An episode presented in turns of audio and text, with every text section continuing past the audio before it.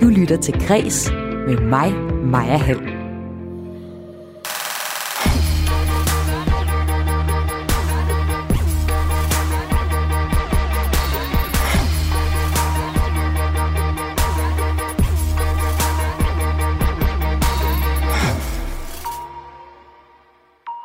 Lige så meget som det var hverdag for Lisa Lind Dunbar at betjene gæster i hendes job som tjener, lige så meget var det hverdag at blive udsat for sexisme og krænkelser. Det fortæller hun i et essay i magasinet Atlas.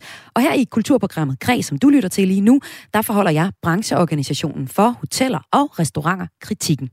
De mener ikke, at problemet er værre end i andre brancher. Men Lisa Lind Dunbar fortæller i essayet, at efter at have delt sine oplevelser om overgreb og en giftig arbejdskultur i restaurationsbranchen, ja, så har hun oplevet, at hundredvis af nuværende og tidligere medarbejdere i branchen deler lignende oplevelser med hende.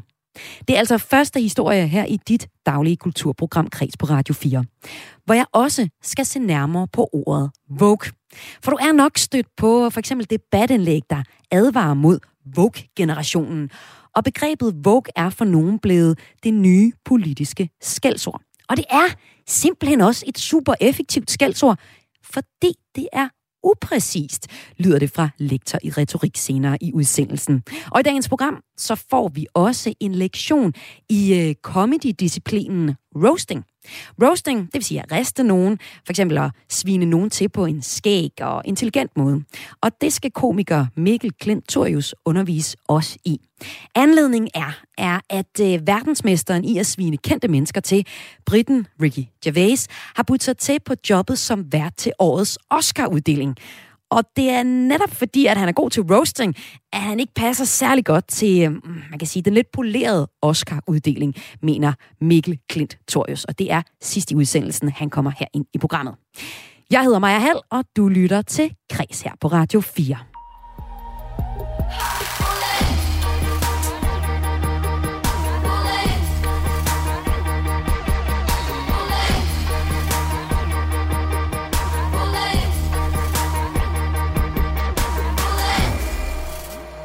Spørgsmål om dit sexliv. Uønskede fysiske tilnærmelser og frygt fra at sige fra. Og samtidig så blive set som problemet, hvis du endelig går til chefen. Det var Lisa Lind Dunbars hverdag som tjener og sommelier på københavnske restauranter og vinbar. Og den hverdag og de oplevelser, dem har hun beskrevet i et essay i magasinet Atlas. Nu har jeg her i Kreds uddannelseschef i brancheorganisationen Horesta, der dækker hoteller og restaurationer, Pia Svane. Velkommen til. Tak skal du have. Du har i organisationen også kommunikationsansvaret i forhold til netop sexisme i hotel- og restaurationsbranchen, og det er altså det, vi skal tale om nu.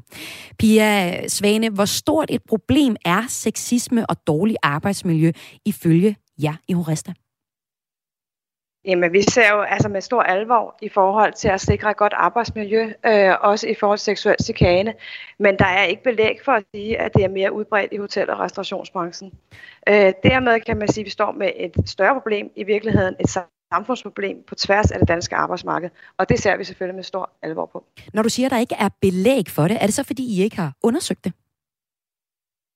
Altså, der er jo lige for nylig lavet en undersøgelse sidste sommer, som vi lavede på foranledning af Beskæftigelsesministeriet, som kortlagde både vores brancher og andre brancher i forhold til seksuel chikane. Og der kunne man se, at øh, særligt vores branche slog ikke højt ud i forhold øh, til andre. Øh, og dermed så øh, kan man jo ikke konkludere, at øh, det, er, det er mere udbredt i hotel- og restaurationsbranchen. Det man kan sige for hotel- og restaurationsbranchen, det er, at den måde seksuel chikane optræder og kringende adfærd sker på andre måder end på dele andre dele af arbejdsmarkedet i forhold til, at øh, vi også har med kunder at gøre. Øh, og det skaber et helt andet segment. Hvad mener du med det? Jamen, jeg mener, at det hun også beskriver lidt stundbart, det er jo også nogle ting, hun oplever i forhold til gæster. Øh, og det er jo klart, at det, det skaber nogle helt andre rammer for, hvordan seksuel chikane kan opstå, øh, og nogle andre opmærksomhedspunkter i forhold til, hvordan man skal håndtere det. Ja, det er rigtigt. I det essay, man kan læse i Atlas, der beskriver hun også øh, om en seksualiseret kultur, hvor øh, os, der kommer på besøg på restauranter, også kan have en tendens, det beskriver hun i hvert fald, til at, at, at have en meget sex, øh, sex, ja, sexistisk adfærd. Men hun beskriver jo også nogle konkrete eksempler, hvor hun har været udsat for øh, rent udsagt øh, sexisme. Kan du genkende det billede, Lisa Lind Dunbar beskriver i sit essay på nogen måder? Nej, jeg kan ikke genkende det som en generel ting for vores branche overhovedet. Øh, vi har meget, meget få sager omkring øh, seksuel chikane og krænkende adfærd. Og det er jo det, vi må forholde os til. Øh, når vi øh, snakker med vores medlemsvirksomheder, så oplever vi virksomheder, som har taget en meget, meget proaktiv dagsorden på at skabe nogle gode rammer for at sikre et godt arbejdsmiljø. Øh, og det kan vi mærke, at det er ligesom det, der er, går forrest i forhold til vores virksomheder. Ja, fordi det handler om sexisme, og det handler også om generelt set dårligt arbejdsmiljø, og restaurationsbranchen har et ry for at være et rigtig hårdt sted at være. Altså mange kender nok, hvordan bølgerne går højt, når for eksempel den skotske kok Gordon Ramsay øh, råber på tv, og det er nok også det billede, rigtig mange af os har af, hvad der foregår øh, på den anden side af øh, køkkendøren. Hvilke dele af det, øh, Lisa Lind Dunbar beskriver i essayet her, tager I i Horesta seriøst, Pia Svane? Vi tager det hele, hun beskriver seriøst. Selvfølgelig gør vi det. Jeg tænker, at alle, der har læst det essay, skal tage det dybt seriøst, hvis man har oplevet det i sit arbejdsliv. Øh, jeg tror også, man skal huske at adskille øh, tv og så virkelighed fra hinanden. Der er noget, der gør sig godt på fjernsyn. Øh, og så er der noget, der handler om, at hvis du gerne vil have, at dine medarbejdere bliver på din virksomhed, og det vil man selvfølgelig gerne have med dygtige medarbejdere, så sikrer man, at de har et godt arbejdsmiljø. Vi hører jo også øh, for tiden om en øh, restaurationsbranche, hvor der også kan mangle hænder. Og øh, det her med, nu beskriver jeg Gordon Ramsay, og du siger, det er godt tv i det hele taget, men er det et helt forkert ry, branchen har for at være et øh, sted, hvor der er et hårdt hierarki, hvor der også bliver talt hårdt til hinanden? Jeg tror, det er lidt forældet her, altså ry, vi har, kan man sige. Der er ingen tvivl om, at branchen har gennemgået en massiv udvikling de seneste 10 år øh, også i forhold til den arbejdspladskultur, øh, der er. Og derfor synes jeg, at det er en meget uheldig ry, at man egentlig øh, fastholder, også ved at, at have de her tv-programmer, som egentlig skildrer en overdrevet virkelighed. Øh, Hvad fordi I sådan for, er det ikke. Hvad gør I selv for at gøre op med, med ryget, som du mener er forfejlet? Ja, vi går blandt andet i den her debat øh, og, og fortæller om, hvor, øh, hvor gode arbejdspladser vi har, og hvor gode virksomheder vi har, øh, som gør en masse ting for at sikre øh, kompetente medarbejdere og giver dem uddannelser og laver gode personalepolitikker. Øh, så, så det er jo den rolle, vi har, og giver virksomhederne også redskaber til at sikre de bedste arbejdspladser. Tidligere på måneden, der lavede øh, øh tjener Lisa Lind Dønbar et opslag på hendes øh, sociale medie Instagram. Her efterlyste hun selv eksempler på øh, udnyttelse og vold i den danske restaurationsbranche. Hun fortæller i essayet, som er bragt i, Asa, øh, i Atlas og anledning til, at vi taler om det øh, her i kreds i dag, at hun på en uge fik mere end øh, 500 beskeder med beretninger om alt, og nu citerer jeg fra det her øh, essay, fra mandlige køkkenchefer, som under fysisk tvang holder deres kvindelige personale fast under briefings til krænkelsessager, der både ligegyldigt, ligegyldigt, mm, undskyld, ligegyldigt gøres internt på arbejdspladsen og eksternt hos fagforeningen. Overstående er jo så bare blot et udpluk fra den lavine af udsagn om, hvilke strukturel og altomsluttende kultur af misrygt, som er hverdagskost i restaurationsbranchen. Og så er citatet øh, slut. Pia Svane, med de eksempler, som øh, vi hører her, hun får samlet sammen, og øh, de bliver offentliggjort øh, så anonym på hendes sociale medie Instagram. Hvordan kan du så sige, at problemet ikke er værre hos jer i restaurationsbranchen end i andre brancher? Det lyder helt vildt. Altså nu har man jo ikke kortlagt andre brancher, og jeg tænker, der har været så mange sager, for eksempel fra medieverdenen, at man kan sige, der findes desværre i alle brancher græde eksempler.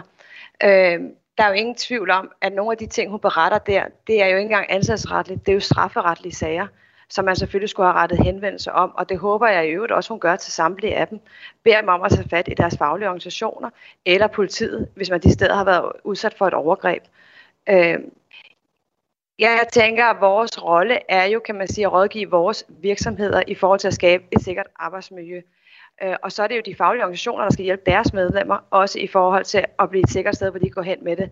Jeg undrer mig over, at der kommer meldinger om, at man, bliver, at man ikke bliver taget seriøst, når man henvender sig til sin fagforening, for eksempel.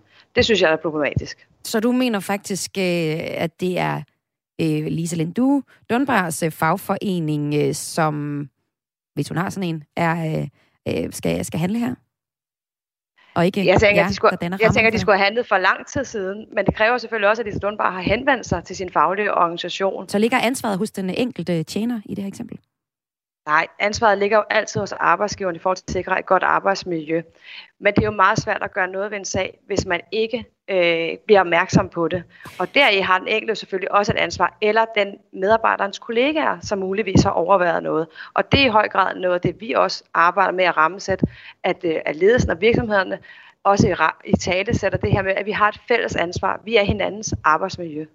Ja, du siger, at øh, det er cheferne øh, i de forskellige, øh, på de forskellige restauranter, der har ansvaret. Men hvis vi kan tage et, et, øh, et andet eksempel fra øh, det, Lisa Lind Dunbar skriver i det her essay til Atlas, jamen så beskriver hun et eksempel, hvor hun arbejder i et åbent køkken, hvilket vil sige, at tjeneområdet og køkkenet ikke er adskilt. Og her var hendes daglige rutine systematisk at blive udspurgt af køkkenchefen om hendes sexliv og hendes øh, seksuelle præferencer. Altså her, hvor det jo faktisk er cheferne, som øh, er kilden til problemet.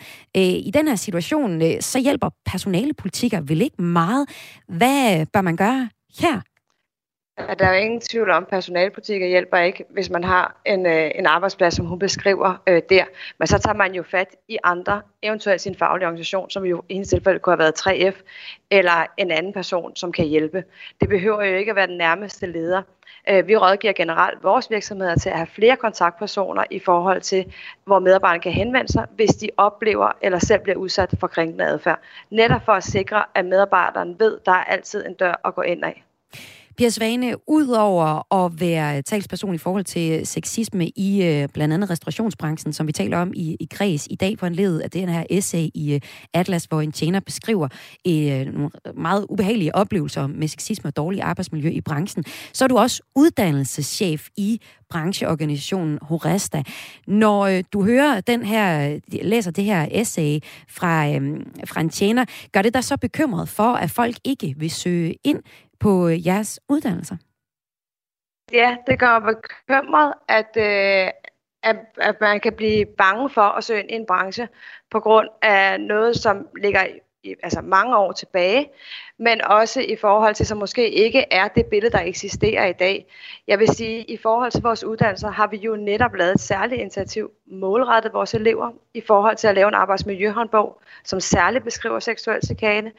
Øh, og det gør vi jo netop med henblik på at sikre, at vi skaber nye kulturbærer, øh, så vi ikke får sådan nogle her sager øh, om 10, 15 og 20 år. Så Pia Svane, du kan faktisk godt garantere, at øh, de sager, vi øh, har hørt her i, øh, i essayet, det ikke er noget, der er et generelt billede i restaurationsbranchen lige nu? Jeg kan i hvert fald fortælle, at det ikke er det billede, vi kan se Øh, og der er ikke noget belæg for det. Der er simpelthen ikke lavet et analysegrundlag, der kunne bevise det. Det, der Men findes, er det så, fordi det I ikke, ikke, det er særligt Er det så, fordi I ikke kigger godt nok efter, Pia? Jeg synes, vi kigger rigtig godt efter, og i forhold til rigtig mange andre brancher, så laver vi rigtig mange initiativer målrettet lige præcis det her emne i forhold til. Men gør I det, fordi at det har været et problem, at I laver de her initiativer? Det gør vi jo, fordi da første MeToo-bølge rykkede ind over Danmark, der var vi nok nogle af de første til at kigge på vores egen branche og sige, vi vil gerne have et, et godt arbejdsmiljø på vores, på vores virksomheder. Vi vil gerne have den allerbedste arbejdskraft, og det gør vi ved at sikre de bedste arbejdspladser. Men når I øh, kigger ekstra meget på jeres branche, og du fremhæver også jer sammenlignet med andre brancher, er det fordi, at der netop har været det her ry, og også eksempler på en øh, rigtig hård branche med et hårdt arbejdsmiljø?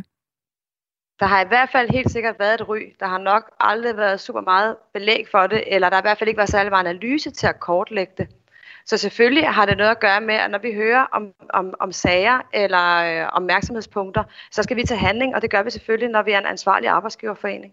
Kommer I til at reagere mere på den her øh, sag med det her eksempel i, øh, i, i et essay i, øh, i Atlas, hvor det bliver beskrevet et dårligt arbejdsmiljø i branchen? Vi arbejder kontinuerligt med arbejdsmiljøet i vores branche, og de steder også med seksuel chikane. Men kommer I til at øh, reagere øh, på den her konkrete sag? Altså i forhold til Lisa Dunbar? Ja. Så, så tænker jeg ikke, at vi har nogen rolle i at reagere i forhold til hende. Hun skal jo ret henvendelse, tænker jeg, til hendes faglige organisation. Der er ikke meget, vi kan gøre, medmindre hun skulle forelægge os en sag. Øh, jeg, jeg læser hendes essay som noget, der ligger mange år tilbage, men jeg synes da bestemt, at hun skal ret henvendelse til en faglig organisation. Sådan lød det her fra uddannelseschef i brancheorganisationen Horesta Pia Svane. Tak fordi du var med her i Kreds. Tak. Vi har her i Kreds også forsøgt at få et interview med Lisa Lind Dunbar, der har beskrevet sine oplevelser på restaurationer og vinbar i øh, særligt det københavnske restaurantmiljø, men det er ikke lykkedes til den her udsendelse.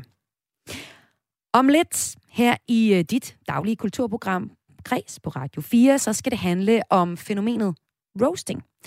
Det er kort sagt at svine nogen til på en skæg og intelligent måde, og et fænomen, man ser ofte i comedybranchen. Anledningen er, at øh, verdensmester i at svine kendte mennesker til, Britten Ricky Gervais, har budt sig til på jobbet som vært til årets Oscar-uddeling. Sådan her lyder det for eksempel, øh, da han var vært på den amerikanske film- og tv-prisuddeling Golden Globes, hvor han lige fik stukket hele sit kendis-publikum og deres øh, mange skønhedsoperationer. Altså, han har virkelig, virkelig skubbet til det. Prøv at høre her. On a serious note, just looking at all the faces here reminds me of some of the great work that's been done this year by cosmetic surgeons. Um, oh, wow. Senere i udsendelsen her i Kreds, der giver komiker Mikkel Klintorius os en lektion i netop roasting. Men først, så skal det handle om ordet woke. Du lytter til Kreds med mig, Maja Hall. Er du woke, eller er du en boomer? Identitetspolitik er den nye politiske slagmark. Og ordet Vogue er det nye politiske skældsord. Det har vi for eksempel set i debatten om den danske filmskole, hvor en anonym førsteårsstuderende kort før jul skrev et debatindlæg til filmmagasinet Eko og øh, skrev, at undervisningen med racistisk indhold er en del af hverdagen på den danske filmskole, hvor en lærerstab af dinosaurer modsætter sig forandring. Sagen har fået kulturkommentatorer på tværs af landets medier til at fare i blækhuset og advare mod de woke-studerende og woke-generationen. Og udtrykket woke, det er et rigtigt effektivt skældsord. Og det er det, fordi det også er upræcist. Så lyder det fra min næste gæst her i Kreds. Det er lektor i retorik på Aarhus Universitet, Esben Bjerregaard Nielsen. Velkommen til Kreds. Tak. At være woke betyder ifølge ordbogen at være bevidst om øh, uretfærdighed, for eksempel uretfærdighed som racisme eller sexisme i samfundet. Hvorfor er det blevet et ord, der bliver brugt nedsættende? Uh, altså for lige at give kontekst, så har ordet woke og stay woke jo sådan set næsten 100 år på banen. Det startede i 1930'erne med borgerrettighedsbevægelser i USA. Så man kan sige, det er ikke et nyt ord, men det kom tilbage, ligesom på folks læber siden 2014. Øhm, især i forhold til skydninger af, af amerikanske afroamerikanere osv., og, og politi, øh, demonstrationer mod politiet osv. Så, så, så det her Black Lives Matter har ligesom sat ordet tilbage på radaren. Mm. Og det, som øh, er sket, det er jo øh, det, vi så med politisk korrekthed, som øh, var et andet ord, der havde nogle, nogle lignende konnotationer. Ikke? Altså, den, den startede som en måde at beskrive, hvad er det egentlig, vi går ind for, og så er der andre, der overtager den og siger, hov, nu kan vi putte alle mulige andre ting i det. Øhm, så i virkeligheden, så det at woke, det er så vagt et ord. Øhm, men hvad er det, man er vågnet op for, eller hvad er det, man er vågnet op til? Det, det kan beskrives på mange måder. Så, Så bliver den også lige pludselig nemt at overtage andre og putte negative konnotationer i ordet. Okay, men lad os bare lige starte fra starten. Du siger 2014, der, ja. der, der kommer det her ord frem. Ja. Prøv lige at sige, hvad er det, der sker i 2014? Jamen, det der sker, det er, at øh, der er en, en, en række skydninger øh, i, i USA, hvor politiet simpelthen skyder øh, afroamerikanske teenager. Øh, og især med, med den ene skydning af en ung, ung fyr, der hedder Brown, som øh, efter det, øh, så begyndte der inde i, i Twitter og til demonstrationer osv., at det her kom tilbage, at man var woke. Og woke betyder det her med, at man netop man er blevet vågen, man er blevet opmærksom på, at der er systemiske problemer omkring en, der skaber ulighed i samfundet. Enten ulighed økonomisk, eller øh, uligheder i forhold til sådan racespørgsmål. Det er jo et amerikansk udtryk som sådan, og det har hovedsageligt været der, det oprindeligt har været. Nu er der så kommet alle mulige andre ting ind i det. Ikke? Nu er det begyndt at komme i forhold til sexisme, i forhold til seksualpolitik osv., der også begynder at bruge de, det her ord ind. Og som det ligesom udvikler sig, jamen så bliver det jo en beskrivelse, i hvert fald igen i en amerikansk kontekst, af praksis og politik og holdninger osv., som man generelt har på venstrefløjen. Og det er jo så særligt i Danmark, at det også er blevet et negativt lavet ord. Hvordan kan det være, at vi, vi har gjort det så elastisk, ordet, at det kan dække over noget negativt i sig selv? Jamen, øh, man kan sige, det er som sådan ikke kun i Danmark. Det sker også i USA. Det sker okay. meget i Danmark. Ja. Øhm, og, og jeg tror, det netop ligger i, at der, der er kommet en anden form for elasticitet ind i det, netop for, at dem, der egentlig har brugt det oprindeligt, at hov, vi kan også putte de her andre holdninger ind i det. Øhm, med det samme, det bliver det, man på engelsk vil kalde catch-all, altså et, et ord, der kan have mange forskellige betydninger, mange forskellige ting, ikke en beholder, man kan putte mange ting ned i. Øhm, jamen, så bliver det også nemmere at, at overtage for ens modstandere og lige pludselig sige, hov, øh, det kan vi faktisk bruge, når vi snakker om en woke-generation. Øhm, et, et godt eksempel, det er, hvordan vi i Danmark begynder at snakke, øh, ser debattører, der snakker om wokeisme, altså simpelthen ja. noget, der får en isme på sig. Ligesom øh, kommunisme, øh, socialisme, så videre, så videre, ikke? Øhm, men det samme, når han har en isme, jamen, så bliver det til ideologi, så bliver det sådan noget, man kan sætte op, og så bliver det nemlig en meget nem skudskive. Jamen, okay. Har vi set det før, at ting bliver til øh, en isme? Oh, altså det, det, øh, det sker en gang imellem, men det er faktisk ikke så, så, øh, så tit, at vi ser den, den måde, det er blevet gjort mere systematisk fra forskellige debattørers sider, øhm, som, som her lige med woke. Så woke er altså startet som et øh, ord, som var en god betegnelse for, at man var blevet opmærksom på et problem. I egentlig et, et, et ret, hvad skal man sige, rent ord i sig selv. Det er jo egentlig bare en beskrivelse af, hvad man har opdaget. Her er et problem. Jeg er opvågnet. Jeg har indset noget. Ikke? Og så er det så gået over og blevet også noget, man bruger som noget negativt, og så gar blevet til en isme og en ideologi på den måde. Altså, øh, et eksempel, hvor jeg har set det, det er jo i øh, forbindelse med den her øh, filmskolen, hvor vi ser en masse har beskrevet, at det kan være problematisk, at der er nogle unge, der har sagt fra over for noget undervisning. Lad os ikke gå ind længere ned i det eksempel. Men jeg kunne for eksempel se, at i politikken, der skrev øh, litteraturredaktør Jestein Pedersen for eksempel, at Vogue-generationen skulle vågne op, og at de truer med at ligge kunstens alsidighed i ruiner. Den sidste del handler så om, om det her konkrete eksempel med, øh, med filmskolen. Men det her med, at det også er blevet en generation. Hvad siger det om ordet? Jamen, det, det tegner i virkeligheden et, et rigtig godt billede af, hvor vi ser, altså som vi ser generelt i samfundsdebatter i dag. Øhm, en gang, der var klasseskæld, økonomiske skæld, køn, den slags ting, øh, kernedemografiske i forhold til at se, hvordan debatter de blev opdelt. Og en af de ting, vi begyndte at se i løbet af de sidste 4-5 år, både i Danmark, men også internationalt, er, at generationer, altså at alder, begynder at blive en stigende, hvordan skal man sige, skillelinje også mm. imellem parter i debatter. Og det ser man lige fra klima til MeToo til boligpolitik osv. Hvordan det? Jamen, øh, blandt andet for eksempel, så vil man se i, i klima, at, øh, hvordan at øh, unge aktivister har tilkæmpet sig en stemme, som de ikke havde for 10 år siden, i løbet af de sidste 3-4 år. Øh, vi snakker ikke kun Greta Thunberg, vi snakker faktisk over hele verden. Øh, og på samme måde, så kan man også se, hvordan at unges holdninger og, må, og måde at kommunikere omkring MeToo-sager på, så er markant anderledes, end det man ofte ser hos ældre borgere. Altså, Esben Bjerg Nielsen, som lektor i retorik, hvordan bruger du så selv udtrykket woke? Altså, du tænker, hvordan jeg øh, selv definerer det? Tør du at bruge det? Fordi det nu også er blevet et, et politisk, identitetspolitisk ord.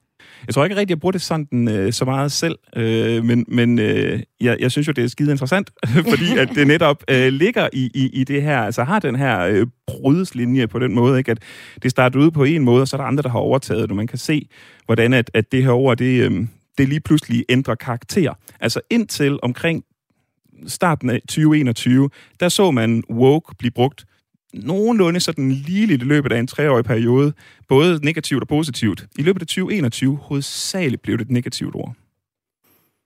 Det er så woke. Det kan man sige, det er ligesom er på den ene side. Nu siger du, der er den her skillelinje med alderen, der betyder mm. rigtig meget. Ikke? På den anden side, så er der begrebet boomer. ja. Og øh, i ordets rene betydning, så henviser det oprindeligt til den generation, der er født i årene efter 2. verdenskrig. Og det er en, altså der kom det babyboomer-generationen. Ja. Rigtig mange babyer kom der. Det er boomerne. Ordet har så, ligesom Vogue, også fået en nedsættende klang. I, øh, I dag så bruger jeg for eksempel ordet øh, boomer, hvis jeg ikke kan finde ud af noget på min telefon, eller der er noget, jeg ikke sådan helt rigtig forstår, føler mig lidt kikset, så siger jeg, ej, jeg er også totalt boomer nu. Altså, øh, du ser jo egentlig, øh, Esben Bjergård Nielsen, som lektor i retorik på Aarhus Universitet, der mener du egentlig, at de her to ord, de meget klart viser det her nye generations øh, skift, eller kløft, som du også beskrev før. Øh, hvordan mener du, de her to ord er det hver især? Jamen, altså, du kan jo se det, det du selv lige kom med et eksempel her i forhold til, til øh, den her debat om filmskolen, ikke? at uh, man blev begyndt at snakke om woke-generationen. Og det er jo hovedsageligt yngre generationer. Det er det, man måske i dag vil kalde millennials, og Gen Z, altså generation Z. Og det handler, det knytter sig igen til, hvilken det år de er sig, født. Ja, lige præcis. Ikke? Så det er folk, der er født fra midt-80'erne op til omkring i starten af, af 2000'erne.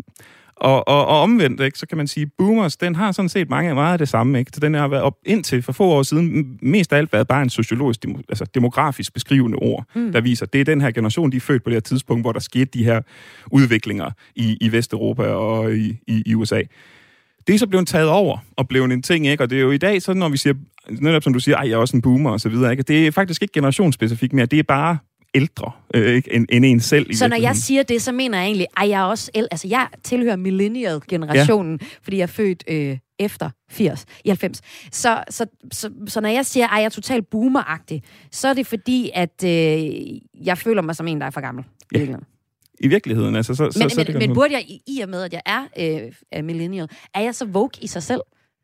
Det, det er jeg ikke sikker på. Jeg tænker, ah, okay. woke, woke ligger nok lidt mere i forhold til nogle bestemte holdninger og bestemte udtryk. Der er en performativitet i at være woke. Mm. Øhm, og det er jo også det, man bliver angrebet for, ikke, så når man snakker woke-generationen. Det er, at de performer en eller anden form for, de udviser en eller anden form for øh, af det her woke, ikke? at man, man så også taler på en bestemt måde, og vi her andre skal tale på en bestemt måde, eller udtrykke sig på en bestemt måde. Og det er jo så det, som, som nogle ældre generationer, de så øh, reagerer på, fordi det er ikke den måde, vi har været vant til at udtrykke os på. Men ser du egentlig, at øh, som, øh, som lektor retorik, ser du så egentlig, at der er nogen, der nu om sig selv bruger ordet woke på en positiv måde?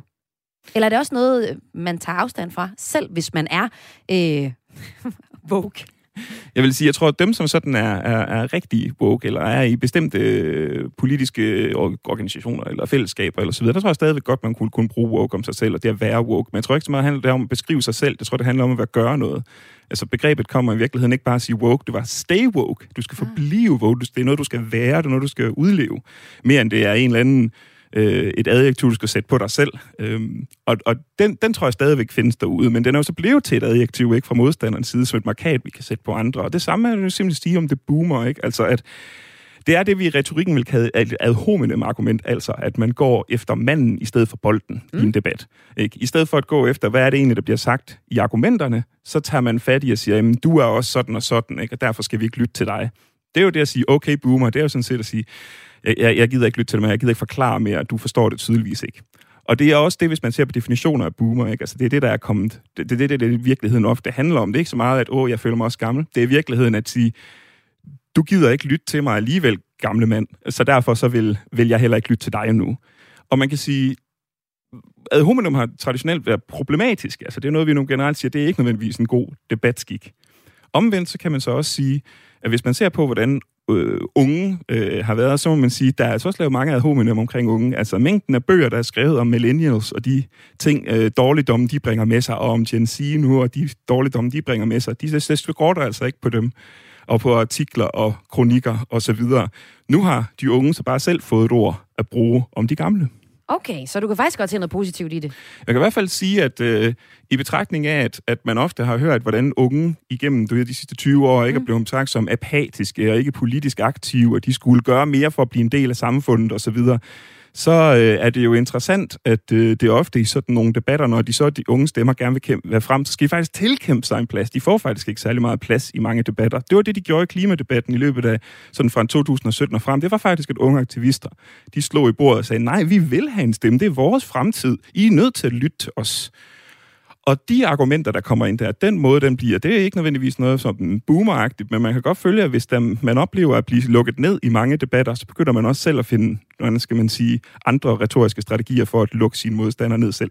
Men så beskildrer jo sådan set også det, som øh, vi vender tilbage, ja, vi kan vende tilbage til nu, det er altså generationskløften. Ja. Altså det her med, at alder har en stor betydning. Og hvis øh, man siger, ja, du er også bare total øh, woke, du så bliver man ligesom afmonteret på den måde, at Vogue-generationen skal slappe af. Så kan man sige, at Boomer-generationen skal også slappe af. Yeah. Men er det noget nyt? Altså, når, når du kigger på, altså som lektor i retorik, når du, når du, når, når du dykker ned i de forskellige øhm, udtryk og ord, vi bruger, er generationskløften i vores sprog noget nyt? Altså, der er jo altid øh, generationsforskel i sproget. Øh, helt naturligt, simpelthen fordi, at sproget er noget, der mm. udvikler sig. Men man kan sige, at det, at sproget bliver operationaliseret ind i debatter, ind i argumentation, ind i den måde, man benævner hinanden på, når man er i debat med hinanden, på nettet eller i parlamenter, endda hvor okay boomer også blev brugt, øhm, så, så sker der ligesom lidt noget andet. Og det, det ser jeg som noget. Ikke, at det aldrig er sket før, men det er noget i hvert fald af begyndende, som er relativt nyt i den, det, der, det samfund, vi er i nu.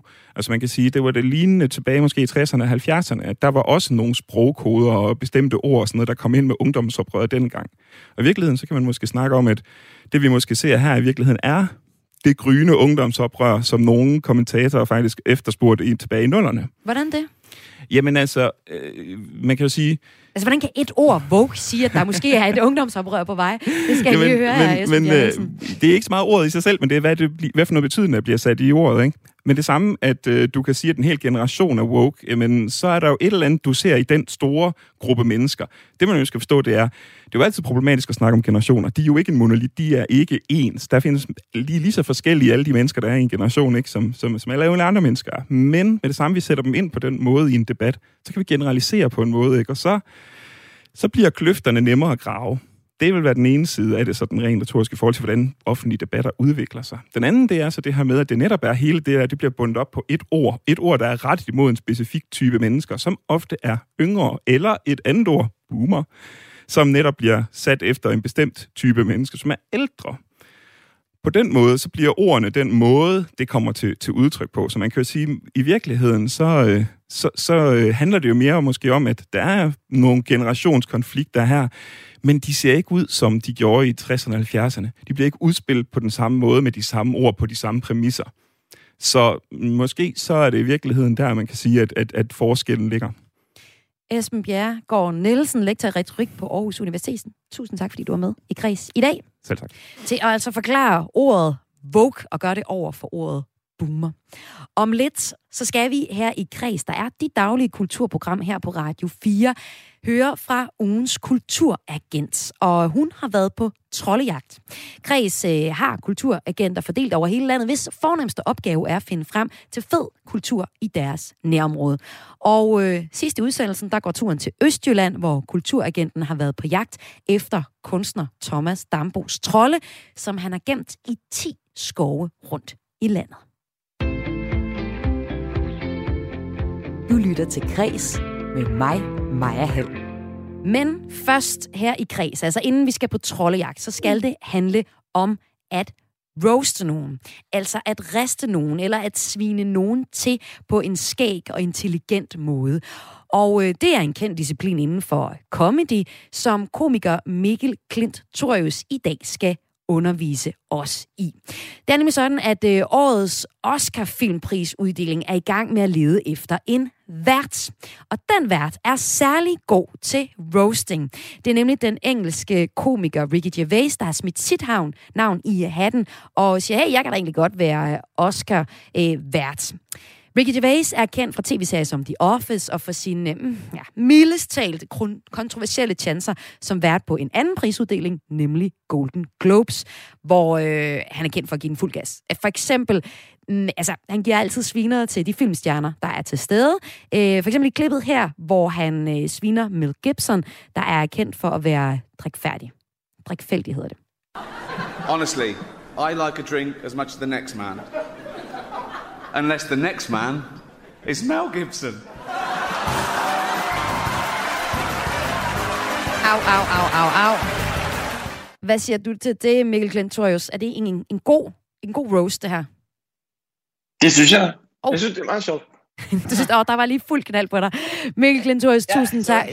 Velkommen til Græs på Radio 4. Du er komiker, og udover stand-up, så har du også optrådt til Fair Roast, hvor man altså med målrettede jokes rester en kendt person, altså svinder nogen til på en skæg ja. og intelligent måde, og den måde, jeg ligesom forklarer det til.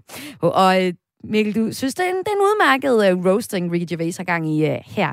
Og netop hvad roasting egentlig går ud på, det skal vi uh, tale om i det her indslag nu. Men uh, først, Mikkel, du tror ikke, at Gervais skal blive vært på øh, Oscar-uddelingen. Hvorfor kan han ikke det? Øh, det tror jeg, altså uden at være den store Oscar-ekspert, så, så kan jeg slet ikke forestille mig det, fordi at hans tilgang, også hvis man går ind på YouTube og ser de der klip, samme klip, hvor han har været vært til Golden Globes, det er jo at gå ind i det der prætentiøse univers, og så smadre det hele og tage pis på det hele i hans øh, femte optræden der. Øh, der, øh, der, det er han er simpelthen for grov, eller hvad? 2020. Jamen ja, og du, han går ind og siger, it's my fifth time, I don't care anymore. og så går han i gang med at svine den til. Ja. Og man kan sige, og det fungerer vildt godt, også fordi Golden Globes, på trods af det ser pænt ud og sådan noget, så kan man jo også høre, der er larm i salen, de er mm. lidt fulde, de hører ikke efter, bla bla bla, ikke? Og så går han ind til den der nærmest lidt julefrokostagtige stemning, og, og river de der jokes op af hatten, ikke? Hvor at, at Oscars, Oscar, det er jo, altså det er så prætentiøst, det er så fint, og det er så fornemt, og det kan ikke blive mere, øh, altså det kan ikke blive mere, øh, det er så statusagtigt. De er så meget oppe på en pedestal, og de har hovedet så langt op i røven på dem selv. Hvis de nu Og alligevel... der ligesom kommer, Ja, undskyld. Ja. Nej, men så tænker jeg bare, at grund til, at han ikke kan være vært der, det er fordi, at det han gør jo, det er jo at gå ind og pille ting fra hinanden. Og det er slet ikke det, som jeg kan forestille mig, at Oscars er interesseret i. De er jo kun interesseret i, at det bliver bygget endnu mere op, og vi ikke brister den her boble af at se, hvor dygtige og fine vi er. Ikke? Hvis de nu alligevel, til alles overraskelse, for det er ikke kun dig, der tænker, ah, Ricky Gervais er måske mm. ikke det oplagte bud på en vært til øh, Oscar, fordi han simpelthen er Ja. øh, for grov, kan vi sige. Ikke? Men hvis de nu alligevel vælger ham, øh, så synes du, det vil være ret fedt. Mm. Hvorfor? Altså, jeg vil synes, det var sjovt, fordi at, at det vil jo netop, jeg kan jo godt lide det der med, at det bliver så, øh, at man går ind og tager det der prætentiøs og, og piller det fra hinanden. Altså, det synes jeg jo som komiker er noget af det sjoveste, øh, og det kan man sige, det er jo også til et vis grad det, vi komikere kan og godt kan lide at gøre. Så, så jeg vil jo synes personligt, at det var skide sjovt, at de rystede posen på den måde, men man kan sige, altså ud fra, at de tidligere har øh, du ved, øh, fået Kevin Hart til at træde af, eller så trådte han selv af, fordi at der var nogle 10 år gamle tweets, som gjorde, at så kom der så meget palaver, så kan jeg simpelthen ikke forestille mig, at Ricky Gervais, han er, han er, den han er det rigtige valg, fordi så har man ligesom lagt linjen der. Hvad er det, du synes, øh, Ricky Gervais kan som en god roaster? Øhm, øh, altså, altså, jeg synes, hans helt fornemmeste, det han er aller, allerbedst til, det er helt oprigtigt at være skide ligeglad. øh, altså, Og lidt Nå, men ubehagelig hvis- også, jeg, jeg sad... øh, Jo, men, men ja, ja, jo, det skal man jo også lidt være, men, men der er også en fin grænse. Mm. Altså, fordi jokesene er jo meget on point på en eller anden måde. Der er jo, altså, han, altså, han kunne sagtens, altså, du, han, han er jo egentlig lidt ubehagelig, men uden at være modbydelig.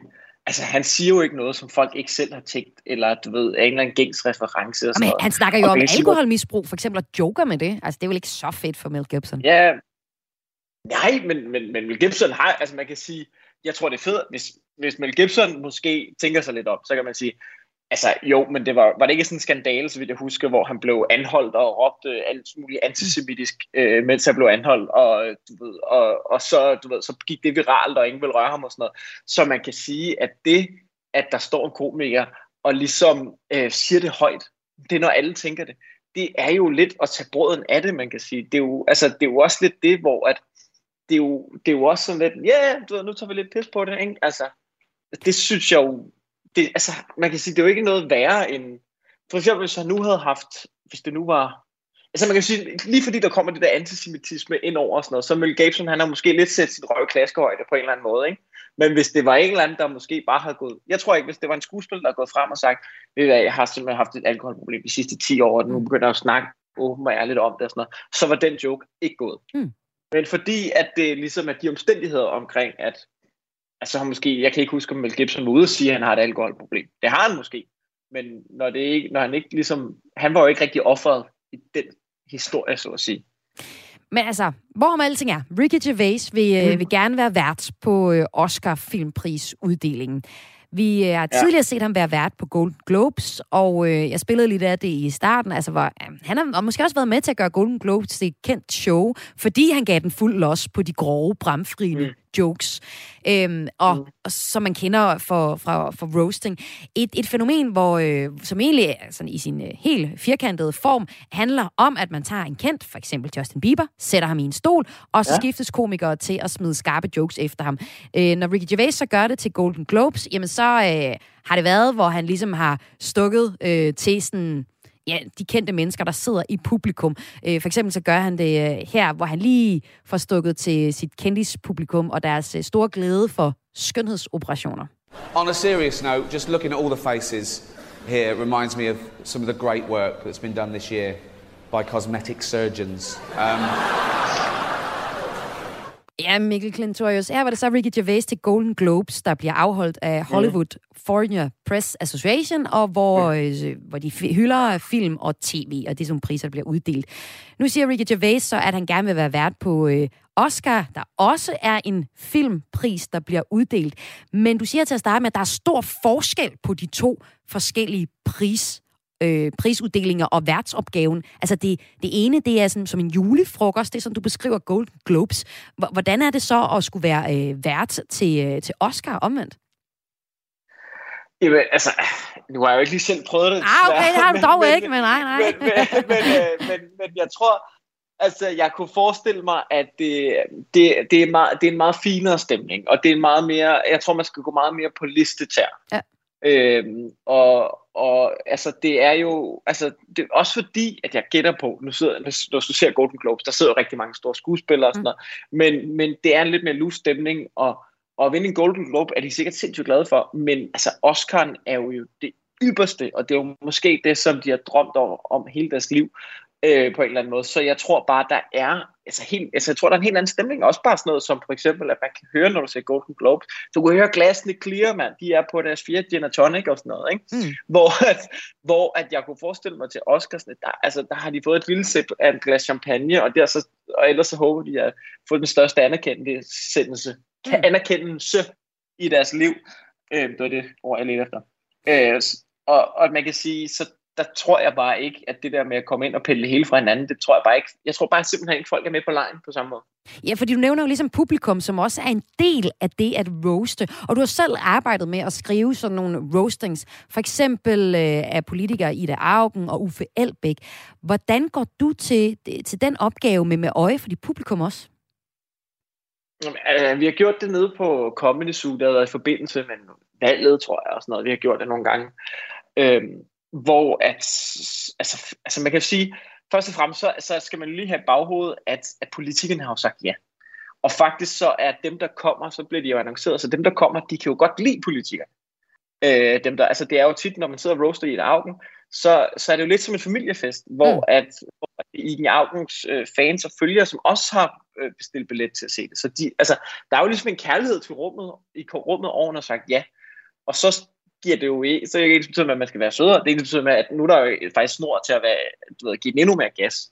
Øh, så det jeg gør, det er, at jeg, du ved, konkret så læser jeg jo op på dem. Altså jeg går ind på deres Wikipedia og læser, hvad, hvilke, hvilke bummer har de lavet, som jeg kan støve frem, som folk måske har glemt, som man lige skal opsummere, og hvad er det, vi alle sammen tænker omkring dem, når vi øh, når vi gør det. Altså Uffe Elbæk, der siger, øh, øh, øh, øh og øh, ved, måske kendt for at være lidt en rådhoved mm. og øh, være hippie, hasrygende kollektiv alternativ. Ikke? Ja, jamen lad os bare tage Uffe Elbæk. Altså, da, da, da I placerer ham i en stol, og, og så skal roaste ham, øh, hvad, hvad tager du så fat i altså, som det første? Er det hans Mulla Pyg efter det gode valg der for dem?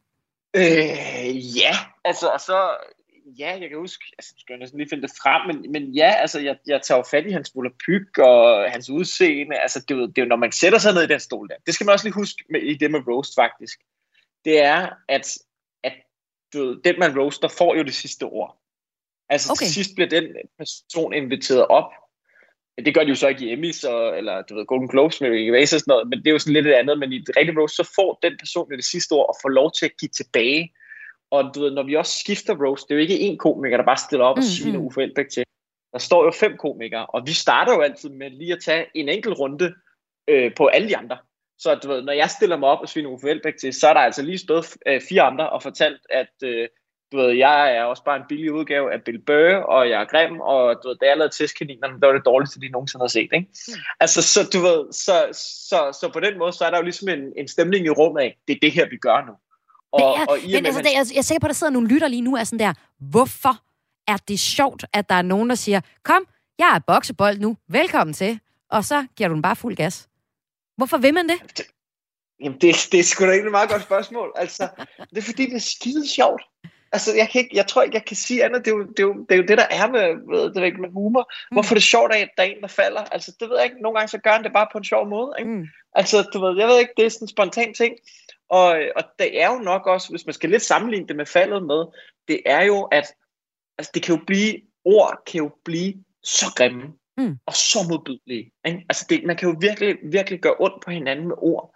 Men nu kan vi jo rent faktisk få lov til lidt at sige det, men på en måde, hvor vi alle sammen er med på præmissen, og vi hygger os.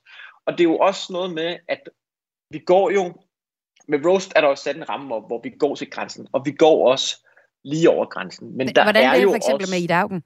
Hvordan kan I over grænsen der? Øh, og nu skal jeg lidt fandme lige finde. Øh, altså, du ved, jeg, jeg kan huske, jeg kaldte hende, jeg kan huske, jeg, jeg havde en ting, hvor jeg kaldte hende, øh, øh, jeg skrev noget med, lige da jeg googlede der, så blev jeg simpelthen nødt til at dobbelttjekke, at jeg skrev i et augen, og ikke røvsyg bibliotekar. Når man googler i et augen, så vælter det bare ud med billeder af pagehår og gråvejr, ikke? Mm. Altså sådan, du ved, så det er jo sådan lidt, det er måske ikke lige en hårdeste, jeg kunne finde på her, men, men det var den, jeg havde fundet frem. Mm. Øh, men, men det er jo også bare, at jamen, altså sådan, vi prøver jo at gå lidt til den, og, ikke, altså, og, og, og ramme deres ramme deres fejl, ramme deres mangler, men også de mangler, som de selv godt ved, og de Mm. selv anerkender.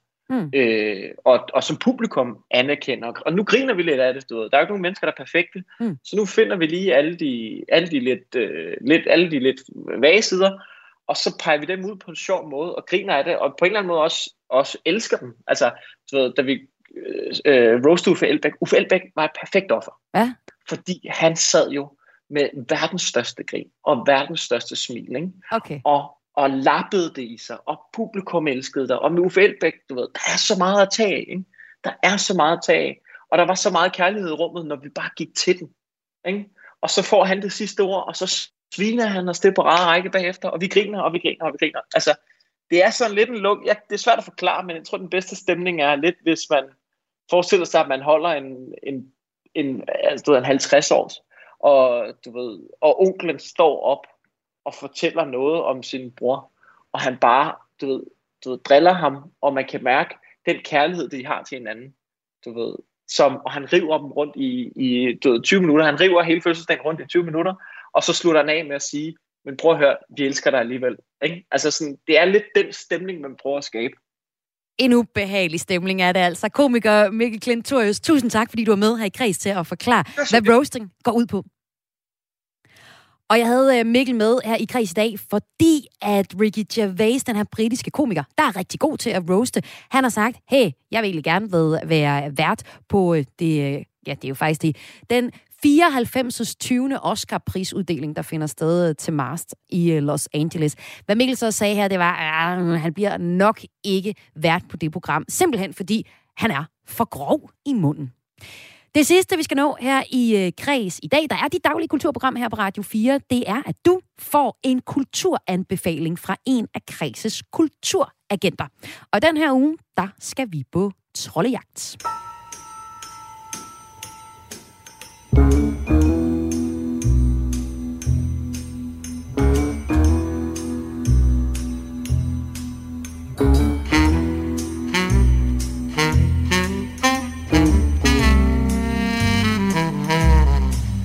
Kreds har nemlig kulturagenter fordelt over hele landet, og deres opgave er at finde frem til de bedste kulturoplevelser i deres nærområder.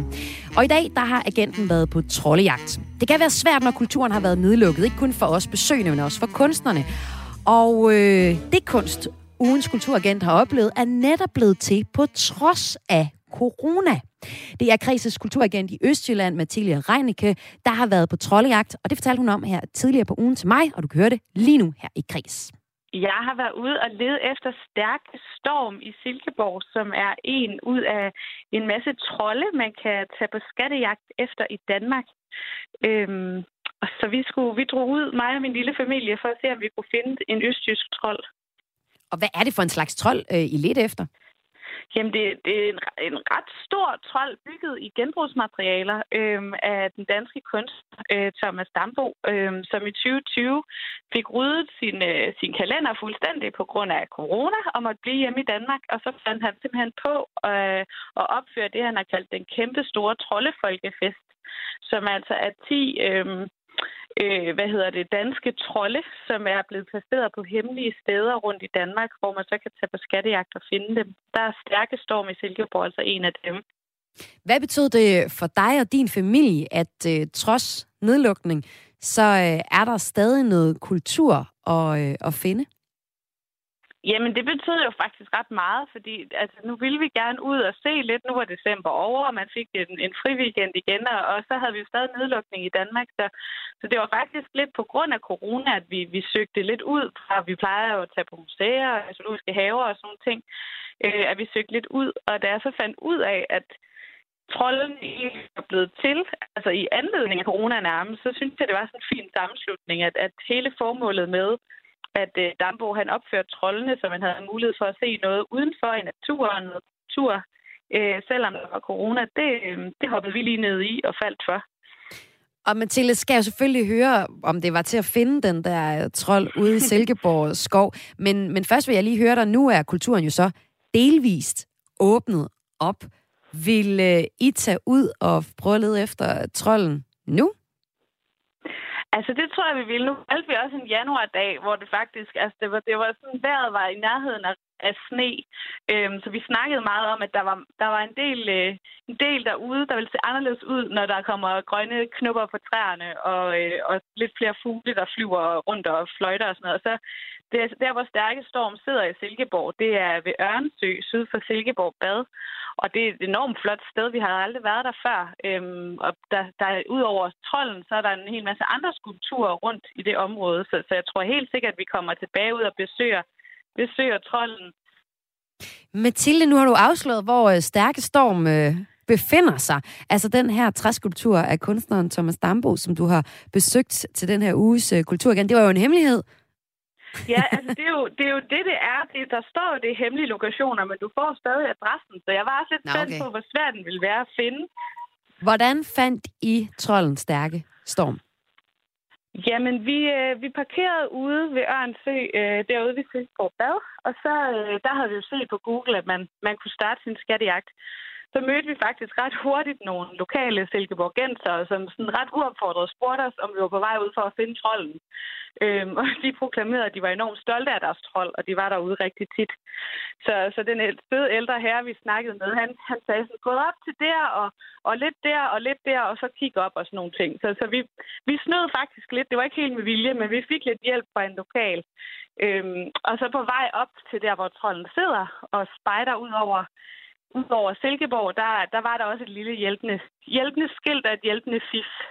Men jeg tænker ikke, jeg vil sige det i radioen. Det tænker jeg, man skal ud og, og læse. Hvordan var det at finde trolden, da den ligesom åbenbarer sig for jer?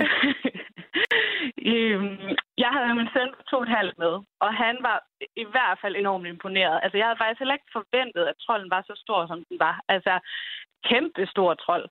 Virkelig, virkelig øh, flot, og, og sidder der i sådan et skovområde øh, i, i, og lavet i sådan noget genbrugstræ. Så, så han var ret majestatisk, må jeg faktisk indrømme, da vi fandt ham. Det, det, der var stor entusiasme omkring at, at, at gå tættere på ham og kravle på ham og sådan nogle ting. Så og man kan kravle hit. på ham også. Prøv lige at beskrive, hvad, hvad er det for en trold? Øh? Jamen, øh, det er sådan en stor trold, der sidder på en træstue på spejder udover, øh, men han er kæmpestor. Altså, nu, ja, altså flere meter høj. Så øh, han, er, han, er virkelig, han er virkelig, virkelig flot. Altså, det, jeg var meget imponeret. Jeg ved ikke, hvad jeg havde forventet, men vi var, både min mand og jeg var sådan ret imponeret over størrelsen og, og udseendet på den her trold. Han er bygget i, i brædder og har sådan en halskæde med sådan noget drivtømmer. Og, altså, der er mange detaljer, og, og, og ja, størrelsen i sig selv er virkelig imponerende lød det her for kulturagent i Østjylland, Mathilde Reinicke. Og hun havde altså været ude og se Stærke Storm. En øh, trold, som man kunne finde i øh, skoven i Silkeborg. Og den er en del af rejsen til den store troldefest hen over sommeren 2020. Så gemte øh, kunstner Thomas Dambo 10 skulpturer, 10 trolde på hemmelige lokationer i Danmark, som øh, dermed udgør en stor øh, troldeskattejagt. Og Mathilde Reinicke, hun lykkes altså med at finde en af dem her i ugens Kulturagent.